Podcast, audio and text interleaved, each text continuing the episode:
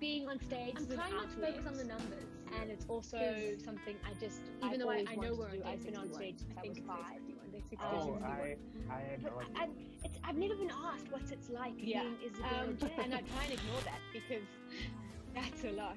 Um, but then when today, I think of like my own career, then I go, yo, I've also done shit. Today's like, good. I'm um, good today. Um, my days have been like smashed into like one yeah, day because I start thinking so about memories of laughter. I go, I remember that oh, shit. It was so lovely. It was such a long fucking